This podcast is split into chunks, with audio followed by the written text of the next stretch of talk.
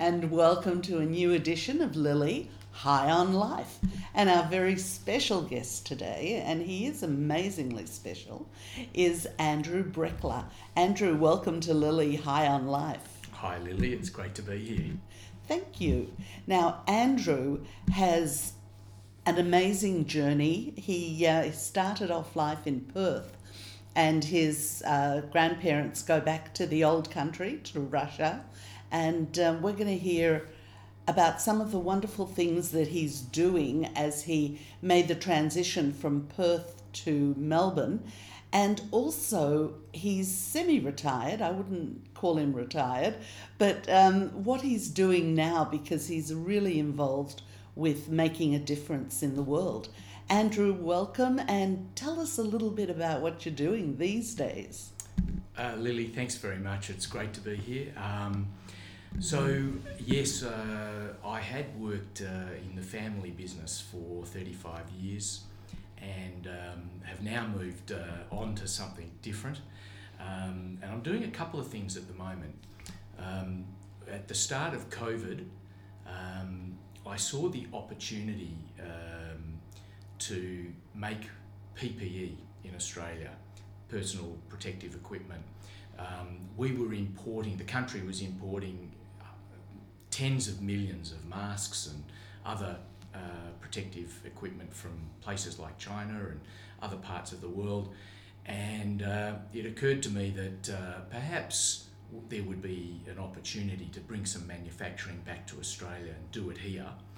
Um, none the least, the quality was not assured coming out of some of these countries, and uh, there was all sorts of problems. So, and I knew that if we set up, um, and my background in footwear, retail, wholesale manufacturing put me in good stead to understand the manufacturing process. So, I, um, I got together with a, a, a, good friend and we set up uh, Aspen Medical Manufacturing, uh, which specialises in making masks and other PPE type uh, products. And that's, that's primarily what I'm doing. Um, three ply masks? That's, we, do, we do what three ply masks, which is what commonly known as surgical masks, those flat ones with the yep. ear loops.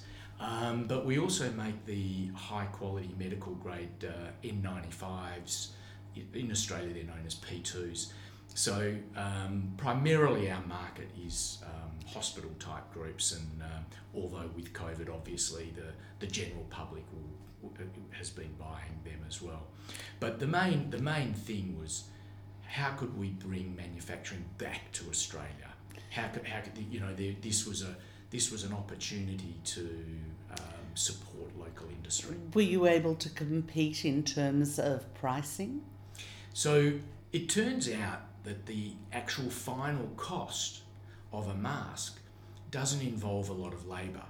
So you can manufacture in Australia pretty much anything, but if there's a high labour content, you, you will have to compete with the low cost countries like China and India and the like and that's when it became, becomes difficult. And so, is it branded Aspen Medical masks? Yes, yeah, they're they're um, and they're they're highly regarded in the marketplace. And um, but you know when we set up originally, COVID was always going to be. Uh, we we realised that was not going to be forever, and so the business is essentially set up for medical, um, hospital type groups. So when COVID drops off um, will continue to supply the Australian medical. Made in Australia. Made in Australia. Um, the raw materials are largely Australian made. Uh, what we can't get in Australia, we have to import, obviously. Uh, but um, all the testing is done with in Australian laboratories. That, You know, they're top quality. And it's um, your customers. Is it retail or government or a bit of both? A little bit of everything. So um, clearly, um, the general public, because of COVID, have been interested. So we've had a market there that will dwindle over the forthcoming months as COVID sort of dissipates a bit. But uh, we've been supplying schools, we've been supplying hospitals, we've supplied the national. And you're still working stockpile. fully at full capacity, or? Uh, yes, yeah. The factory's uh, working three shifts a day, uh, five days a week. Um, right at the very start, we were actually going seven days a week, um, but we don't need to do that anymore. We've um, changed the mix a bit, the high quality uh, N95 style master More I had my own little foray before you started into PPE, before you started um, manufacturing in Australia, and it was really interesting in so many respects, dealing with government, dealing with so many other things. It's uh, manufacturing in Australia is not easy, uh, but the, the benefit that we have in this country is we have super smart people. The education, um, you can really get great quality uh, employees and um, and and have a nice sort of environment. And um, and there is people our customers would prefer Australian made so long as the price is in you know in within you know cool it's got to be it can't be way over the top. Um, but if you're relatively competitive people will go Australian every time. And have you looked at exporting as well? So we do.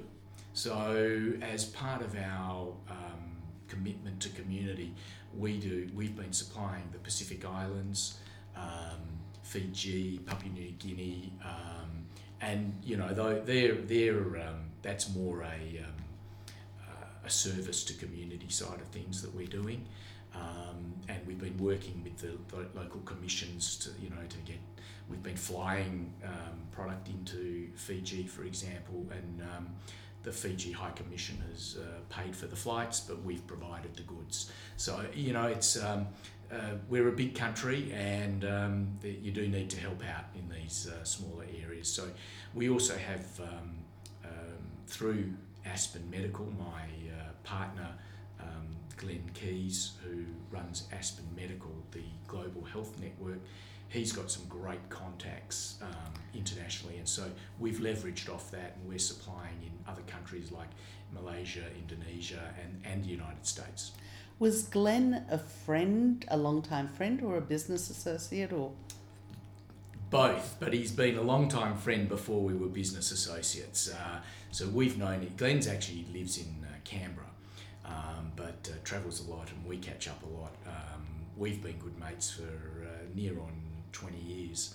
I love those old friendships. Yeah. Have you guys? Um, so, are you you're, are you involved in any of Aspen Medical or just Aspen Medical Manufacturing?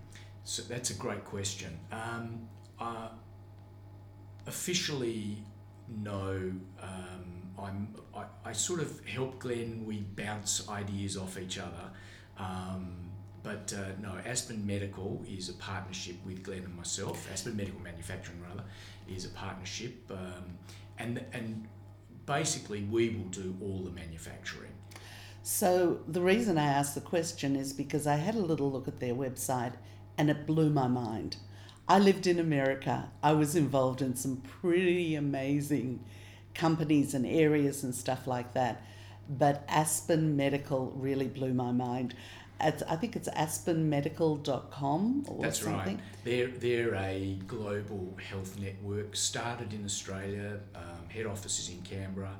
Um, Glenn is a, he's an AO. He's an absolute gentleman, and um, he's a, a relatively um, under the radar sort of guy. He just does good in the community, and his business is enormous. So, for me to be able to work with him was an absolute bonus. Yeah. And, and you know, and and um, we bounce things off each, each other. other. And, and so one terrific. of the things that I mean, I people who've listened know that I lived in um, America for twenty six yes. years.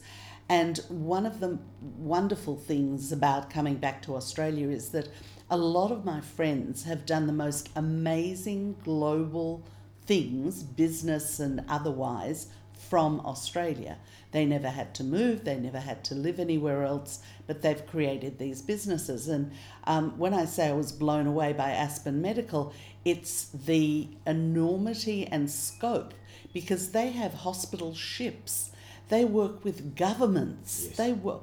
I mean, the, it's worth checking out their website. It, and really, they only started in 2003. That's about right. The, the, they are an incredible organisation and um, aeromedical evacuation, uh, oil and gas. They, they, work in, um, they work in places that other people just don't go. So, for example, um, the Australian government called on Aspen for the Australian response to Ebola.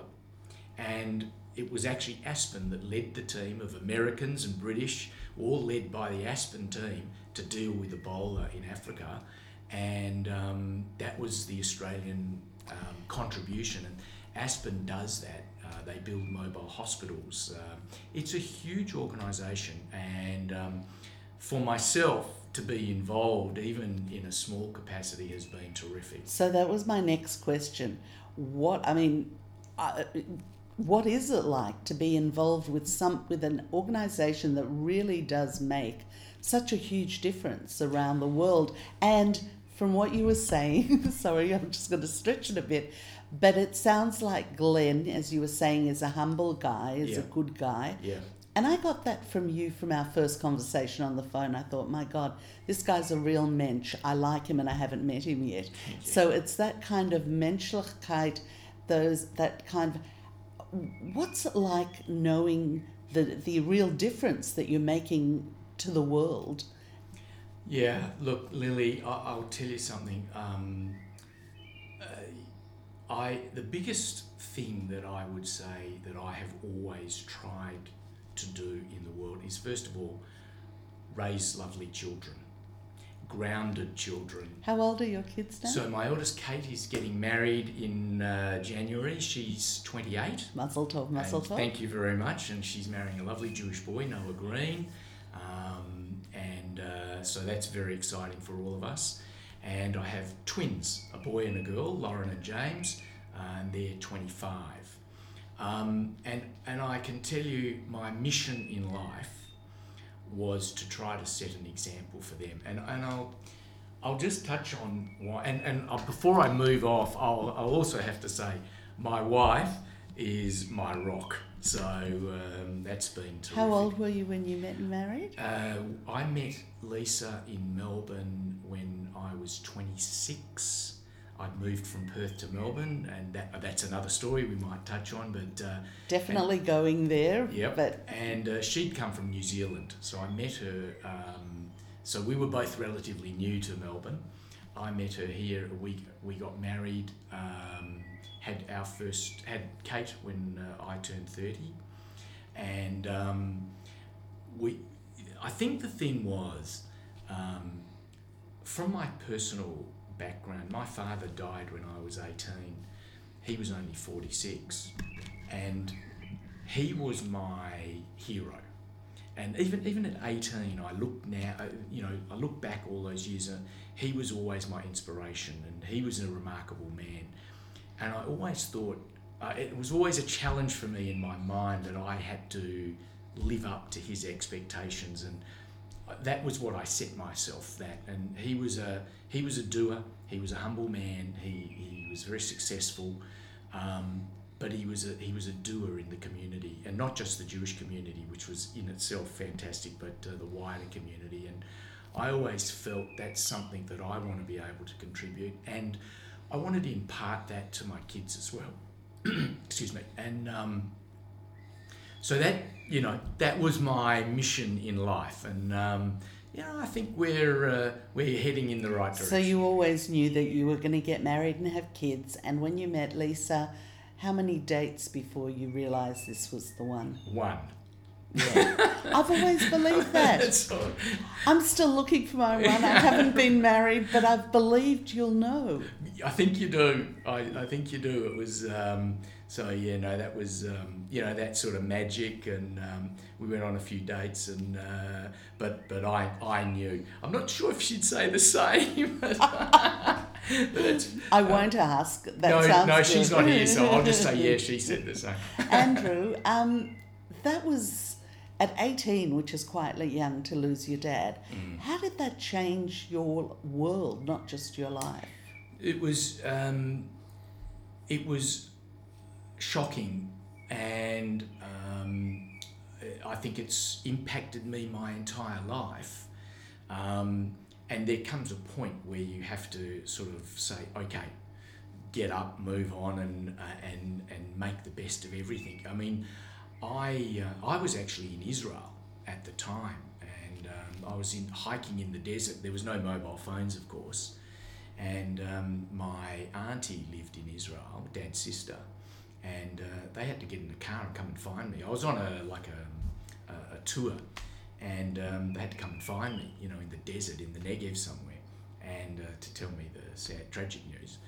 Um, and uh, anyway, I came back to Australia. Was it illness or an accident? Uh, he had a massive heart attack and um, da- died pretty Such a young age. Yeah, very young, and he yeah, it was uh, uh, totally unexpected. He was um, yeah, so a shock to everyone, and he was quite involved in the Jewish community with with every organisation. He was uh, yeah, it was a it was a tra- you know terrible, but and and yeah, so I had, I was just at university. I was doing um, commerce at uni at the time, and all I wanted to do was finish as quickly as I could and get into business. I always knew what I wanted to do. I always knew I wanted to be in the family business. I was blessed uh, with a wonderful childhood, and and I knew from the age of ten That you that I wanted, wanted to to, that. be in the in the shoe business. Um, Andrew, if you don't mind, before we move away from Yes. that, because I just want to ask you, because not a lot of people understand or know, as I'm sure you had no idea, how to deal with the news that your father had died, when you, especially when you're so far away. Could you, would you mind just sharing with us a little bit about what that waiting to even get on the plane and then flying back to Melbourne was was like for you? Um, so um, my best friend um, Paul Rater, who lives in Melbourne, uh, was uh, with me in the desert. And uh, you know, when when you hear the news, I, I wasn't sure the first time they told me whether they talking about my grandfather or my father. Um, and uh, so it was just all very hard as a young boy to take in because you're talking about not only your dad, but he was your hero. He was, your, he was everything. The world at the time at that time revolved around him. He was such a larger than life character. So um, you know, I came back. Uh, there was no ch- choice. I had no choice but to step up. My, you know, we had this family business that uh, Dad was the centre of. Um, my two brothers and myself, we all had to um, So you said this, those first seven days of Shiva are really brilliant because Yes. they make you focus. They make look that it, I, I've spoken about this on a number of occasions to different people. Every religion has their version of Shiva, whether it's awake, whether it's um, what, whatever it is. The actual grieving process is so important to go through. It was difficult for me because I missed my dad's funeral. Because by the time they found me, and the time I got on a plane and came back, you know, it was, took me three or four days before I actually got back to Australia. So they had the funeral and I wasn't there, and that was that took quite a while to come to grips with. Um, but then I didn't have I had to move on. I had my mum was only forty two, um, and she needed support, and we had to you know we couldn't be a burden on her. That's what we all that's what my brothers and I felt. Um, and uh, so we all had to sort of step up and move on. And um, So after after you'd had a chance to process it a little bit, so after six months or twelve months, it doesn't get easier. No, But how do you keep getting up every day and doing what you know you've got to do? I think that's it. I think you look at some point in time. Everybody goes through some sort of tragedy. Um, I, I think you, and even today, when I think about my dad, what happens is over the years, when you look back and you think about your dad, you only remember good times. And, and you, you look back with an incredible fondness. You're sad because he's not around, but you look back with fondness and you and I you know from my point of view I, I look at it and I try to take as much out of it as all the And good remember stuff. the good times so that you I only feel remember better. the good I only remember the good times And you know. at the time when you came back, did both your brothers were they handling it the same way or did they have different reactions? I think you know we were very close. We are very close, and so and mum, we were all we were you know it felt like family. You know we were all supported each other, and we were so busy as well. We we all had many things that we were involved in, whether it was sport, uni, the business, mum, you know, we were busy, so uh, there wasn't time to wallow. Um, is um, And so- you just forced yourself to go on. yeah. And when your kids were born, I mean, that's a real time. Um, oh, that that's a uh, very special uh, time, and they, they were such a joy. We had, um, you know, of course, Kate, our oldest, was um, our first, and um, uh, when she came along, it was uh, changes your life. Not, I won't say for the better. It is, it's, but just different and wonderful. And then, of course, we were blessed with twins, which was totally unexpected. And surprisingly, my younger brother Peter, he also has twins. Um, and all Around the the same time? uh, they he, Peter's twins, uh, Molly and Joel, are about eight months older than ours, our twins, and so and they're they're absolutely best of friends, which is fantastic. So um, yeah, they they it's really nice um, how well they all get on, and um, yeah, it's a lovely family relationship. And of course, Peter also moved over from Perth to Melbourne, so we're very close. My other brother Danny, his he and his family still uh, live in Perth, and so does my mum. Um, and of course, during COVID, we've uh, it's been a bit tough to catch up with each other for the last couple of years, but we're a very close family, and um, Thank God for FaceTime and all this other technology. absolutely. And so um, it's so the way because things there are ups and downs in everybody's life all the time, and you're obviously focused on the blessings, which is really the best way to go through life, because it's your attitude more than anything else is what really makes your life better or worse. You decide what you're going to focus on. Exactly. I think you can choose to wake up and um, say, today I'm going to do something positive. I'm going to make a difference, and and try and make uh, make the most of the day. Or you can look back at uh, your woes and um, do the opposite. And uh, that has never been my way. I've always tried to, you know, no matter what, I've always tried to say, what what can we do today? What's uh, what's the and what makes it special. So, from the age of 10, you knew that you were going to go into the family business. Just describe a little bit of the background, how your uh, grandparents came over Yes. from Russia and how they started the business. Look at the. Uh, it's a it's a great story, and there've been a couple of books written about it. Maybe just my family's read them, but uh, my great grandfather left Russia um, in the late eighteen hundreds, um, and met my great grandmother. Her name was Fanny Maisel. Um, he met her in uh, Perth. They got married. They he was a bootmaker and a saddlery guy. So he worked with leather. He set up a little uh, leather shop and boot repair shop. And um, they had four children. And unfortunately, he died young. And it left uh, Fanny um, with four mouths to feed. And she didn't know anything about a boot repairing or saddles or leather. Um, and she had this little shop in Fremantle and she converted it into a shoe shop. And which was unusual. I mean, I don't think women voted in those days, let alone ran businesses. It was she was quite a um, clever, strong lady. Uh, turned this shop into what was then called Dainty Walk, and we've got some wonderful pictures of the shops and uh, Gorgeous. the yeah the, the the shoes, the boots. They were they were fantastic, and she turned it into. She was very she had great foresight.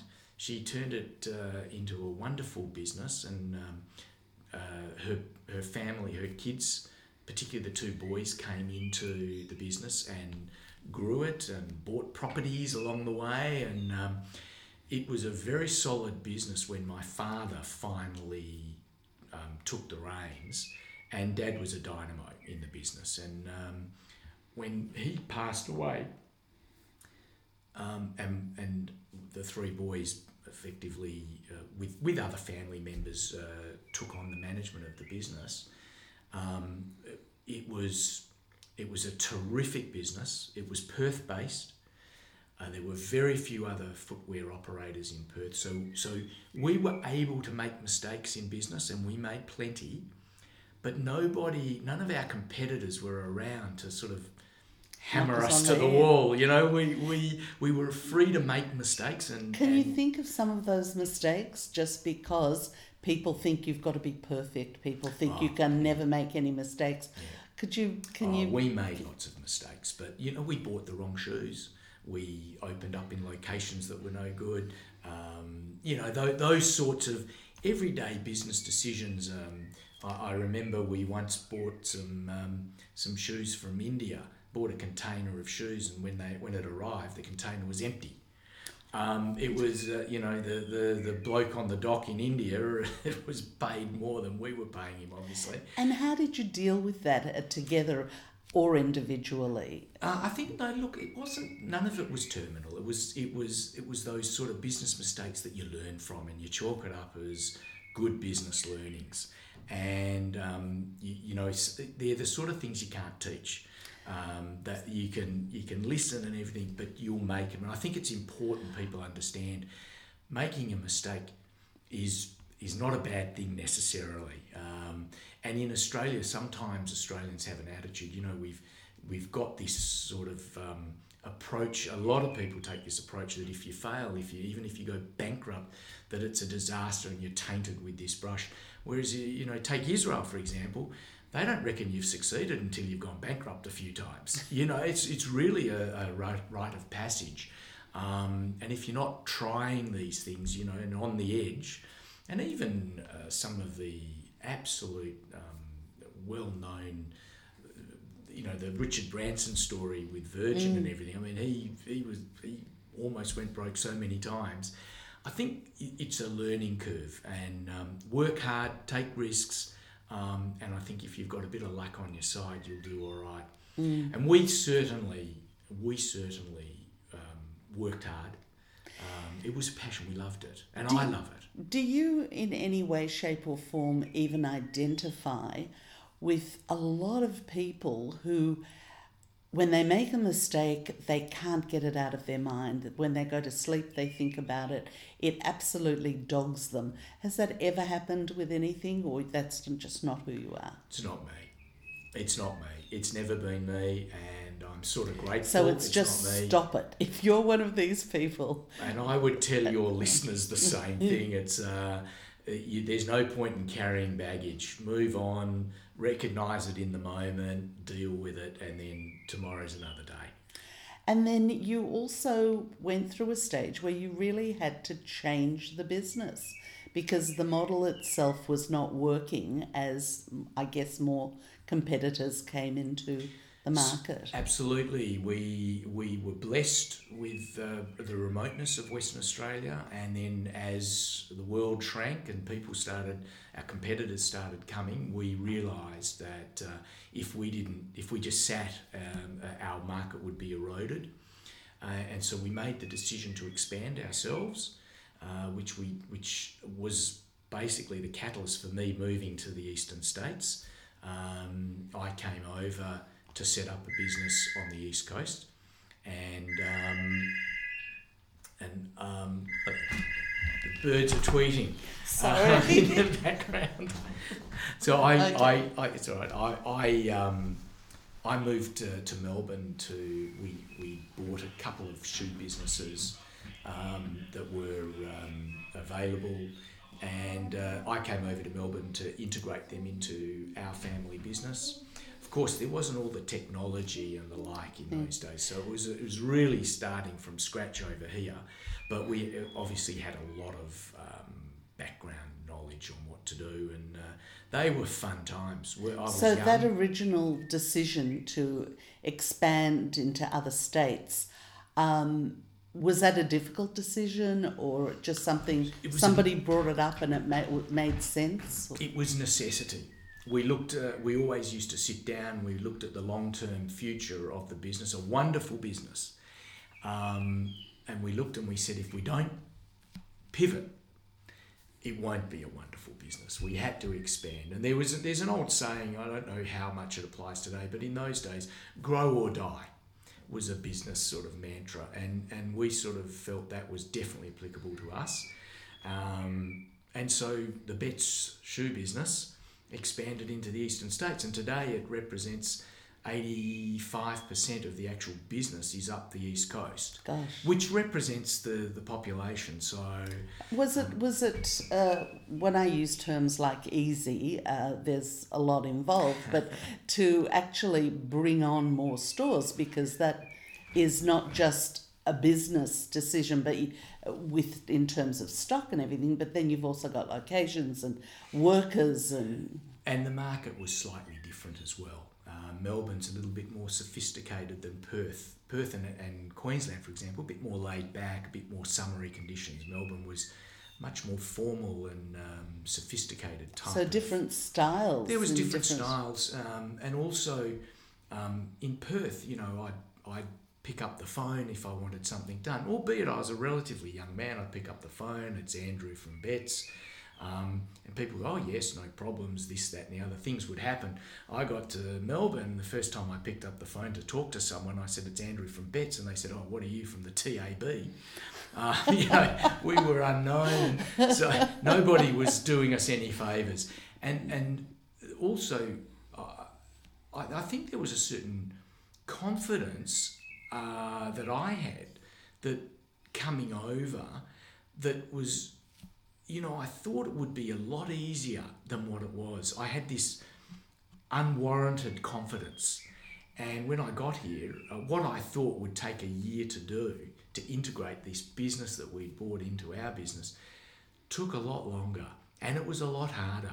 And guess what? Our competitors weren't just lying down either. You know, they were going hammer and tong at us. They were full bore. And, and, you know, I thought I would be here for a year and then I'd go back to Perth setting this up. And it, uh, so two things happened. One is it wasn't so easy, it was a challenge. The other thing was I met Lisa. And I suppose the third thing was I actually started loving working and growing what was a fledgling business on the east, east coast. So the, my decision not to go back to Perth basically was threefold. So, uh, but um, because I know Lisa will be listening to this, I will say it was mainly because of Lisa. You are a smart husband.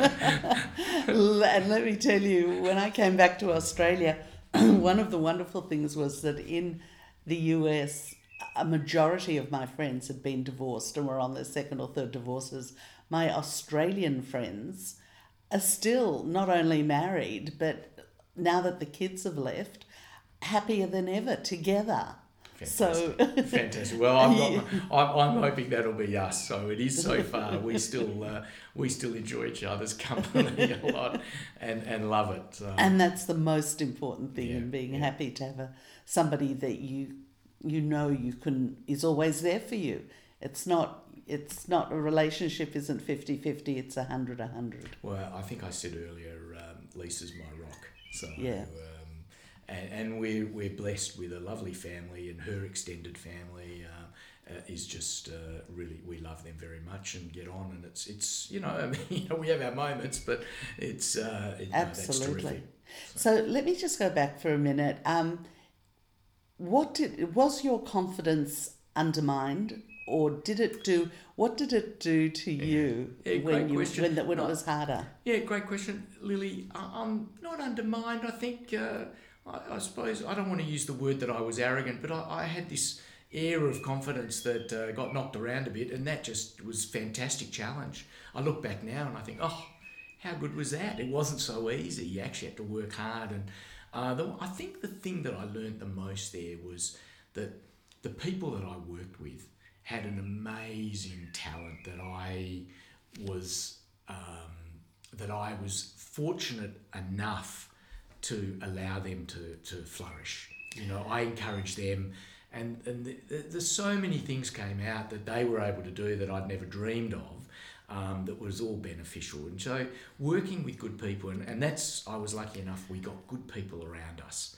And the and the truth of that is that, um, you know, being cocky and being overconfident and all of that, you obviously had a very good sense of self and who you were, and a good base because you didn't feel that it you lost anything when other pe- when you allowed other people to help and guide you You didn't feel it undermined you as a person. I think it's a good um, personal trait, and I think it's a good business trait. Um, if you can um, have an environment where people feel confident um, contributing, and there's no, they're not being worried, they're not worried about uh, blowback um, or being laughed at. Or your ego. Or uh, yeah, well, that the egos is not good for business. Um, Yes. And and I dare say for life either. Um, so I I've tried to avoid that, and I, it's again, um, if I ever find um, that I'm getting a little bit above myself, I've got three children who bring me right back to, into line very quickly. so and I love that about Australia. For some stupid reason, I decided to change the spelling of my name from L I L Y to L I L I. Well, once I came back for a visit to Melbourne just after I'd done this, I got such hell from my friends. They started calling me Lie Lie and like really giving it to me. But then you did something even um, even more pushing of the envelope. You completely changed the business to vertically integrating, which means you're doing your own designing and manufacturing. Yes, we had um, again. That was a again that was a, a family decision that uh, was uh, fantastic. Uh, it was uh, right out there at the time. Not many people were doing that. We set up uh, manufacturing. We became vertical. Um, and uh, that was a, a new process for us. Uh, we also went into wholesaling, so we were designing footwear, so and selling it all over the world. The people all over the world didn't necessarily recognise the name Betts um, and weren't that interested in that, but they liked the footwear, and so we were able to sell all over the world and still doing that, um, and that's been terrific. What was what was the reasoning or thinking behind it? Because it is a big step. I think um, the that's look. I think it was a natural progression. There was you had um, control, uh, you had timelines, you could design, and we had some really talented people in the business and uh, encouraged designs, and we were, and, and we. see, When you do this, you never know whether it's going to be accepted. And in fashion retail, you're typically only as good as your last range. And so we had some great people, and we wanted to have a go at this and see how we would go. And in the end, a lot of um, our competitors followed suit. Were there risks when you tried to take it on? Yeah, yeah. We ended up, um, uh, you know, as I say, we didn't get it all right on day one, but uh, ultimately you become um, you, you become pretty talented at it and good, and you and you cut out a lot of costs, a lot of middleman costs that get cut out, and therefore you can continue to offer your product at a really competitive price.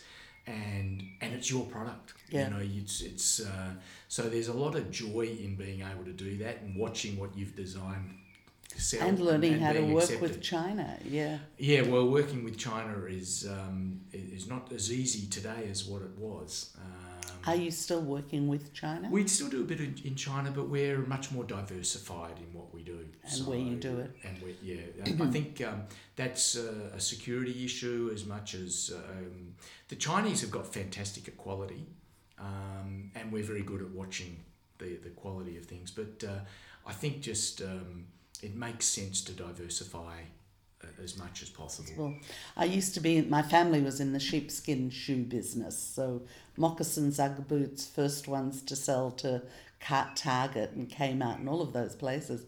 So your stories of having people in, we manufactured here.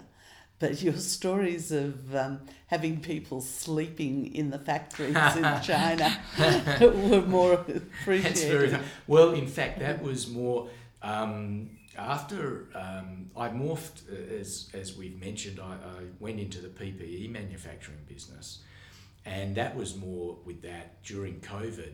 Getting material in the world was very difficult, and uh, it was very expensive. Um, those three ply masks that you refer to, that that middle layer is uh, it's, it's known as melt blown, and it's a very technical piece of um, material that filters out all the bacteria, um, or virus, I should say. And that getting that material, good quality material, was not easy. And yes, I did indeed. We we had our people on the ground. Um, a- actually sleeping with the production to make sure no one nicked it. Well, my dad um, was actually born in China, so he spoke and read and wrote because he went to university in Harbin. And so I did three or four trips to China with him, and it was, he looks European, and it was just amazing because he understood everything that was being said. It could be quite uh, handy while you're negotiating, particularly if who you're talking to don't know that you speak. Um, yeah, no, that, that's a terrific story. Um, the um, uh, it takes a long time working up there to build trust, and um, uh, so it, it's it. I think my background in working in the footwear industry and dealing in China put us in good stead for when we were look sourcing material for our masks. Um, and uh, now I'm a lot of what we are are manufacturing. We're actually using Australian-made material, but you can't get it all here. So I still have to look outside of Australia. Um, and, and we're working with people now that are, are setting up some of the materials that we use are that aren't available in Australia. Within about eighteen months, they will be. Yeah. So you know, uh, there will come a time when PPE is entirely made in Australia.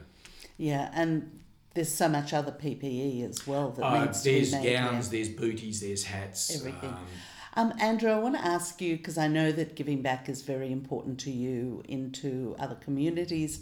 Um, your main project sounds like it's um, this project that helps intellectually disabled yes. with housing. So, um, I work. I'm a director uh, of Project Independence, and what we do is we find uh, housing for um, the cohort of um, people with ID, uh, intellectual disability.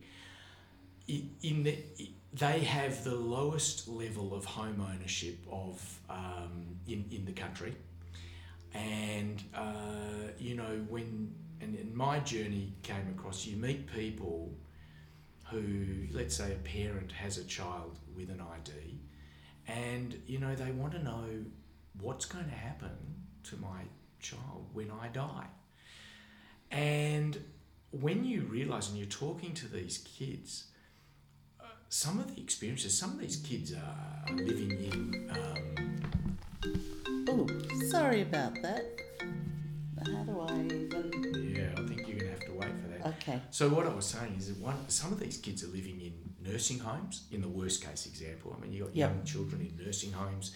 They're in state housing, and you know most of the, most of um, most of these kids are, um, and I shouldn't just say kids. It's not just kids, but most of these people just absolutely have normal hopes and dreams that you You're expect, talking about late teens or early 20s or even 30s. E- and older and older but living in state housing where all they need is a little bit of support which they don't have they're, they're surrounded by noise and and it's difficult and so what we set up was um, a, a, a mechanism where we're um, building housing um, for these uh, these people to it's a pathway to home ownership.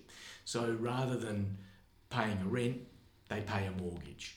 It all comes out of their disability support pension, and we're we're going we're building these. We've just um, just purchased a, a property, thirteen units in uh, Grange Road in Glen Huntly, and uh, I'm, I'm quite passionate, and we're um, we have two hundred people that have uh, registered interest.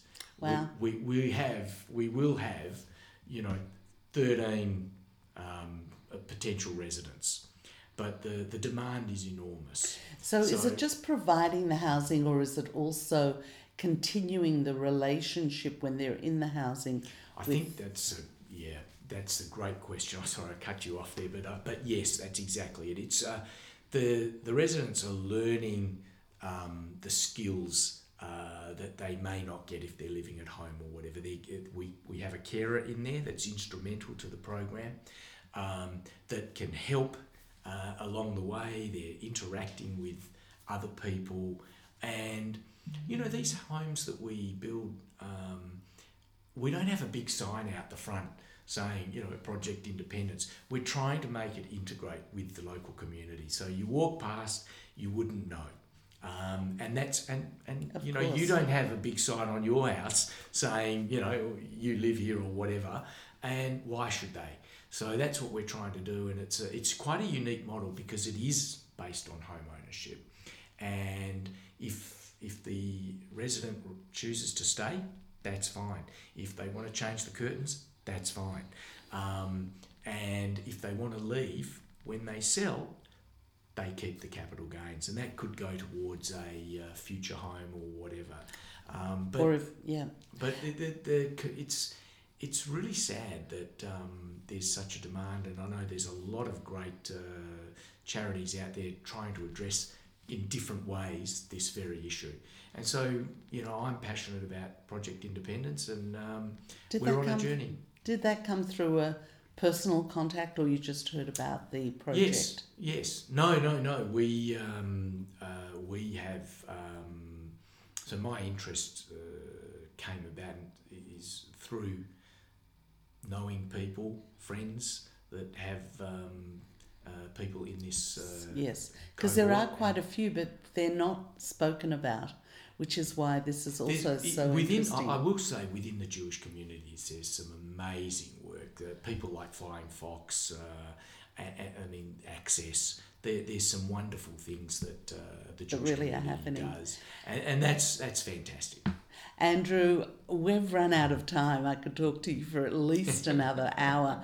Thank you so much for sharing with us and um, this huge message that's coming out of this is just always look on the bright side of life. There's always things that you could look at that bring you down, but there's always so much more, and it's getting used to looking for the things that make you happy. Embrace the challenge.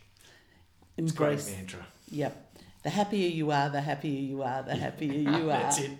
Thank you very It's much. been an absolute pleasure, and thank you so much for having me. My